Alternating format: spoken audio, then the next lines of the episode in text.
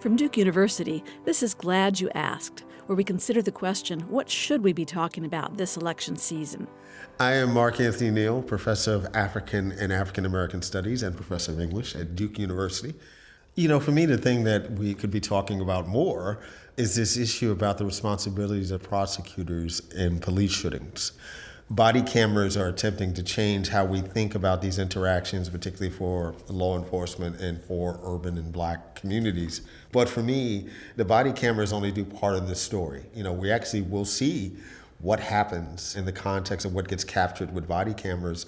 Then it goes to a district attorney and we don't see indictments. So I think those are cases where we should see special prosecutors appointed. It is a conflict of interest if you're expecting a district attorney to hold law enforcement accountable, and that same district attorney needs law enforcement to do their job effectively.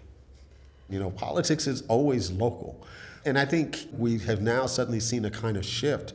We've spent a lot of time, particularly since 2008, focusing on national politics, and, and that's important. But very often, I think we've paid so much attention on the national issues that we haven't paid attention to what happens on the local level.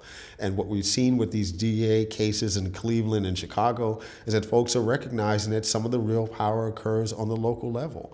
We've seen the way that the legislature here in North Carolina was flipped for the first time in a century. What's gone down in terms of voting rights in the state, the debates that we're having now about, you know, bathrooms, that's all stuff that's connected to local politics. And I think because of these police shootings and the very national focus that we've seen on them around the role and the power of district attorneys, suddenly that has allowed folks to think more sophisticatedly about politics on the local level. You've been listening to Glad You Asked. For more commentary on the 2016 elections, visit DukeCampaignStop2016.org.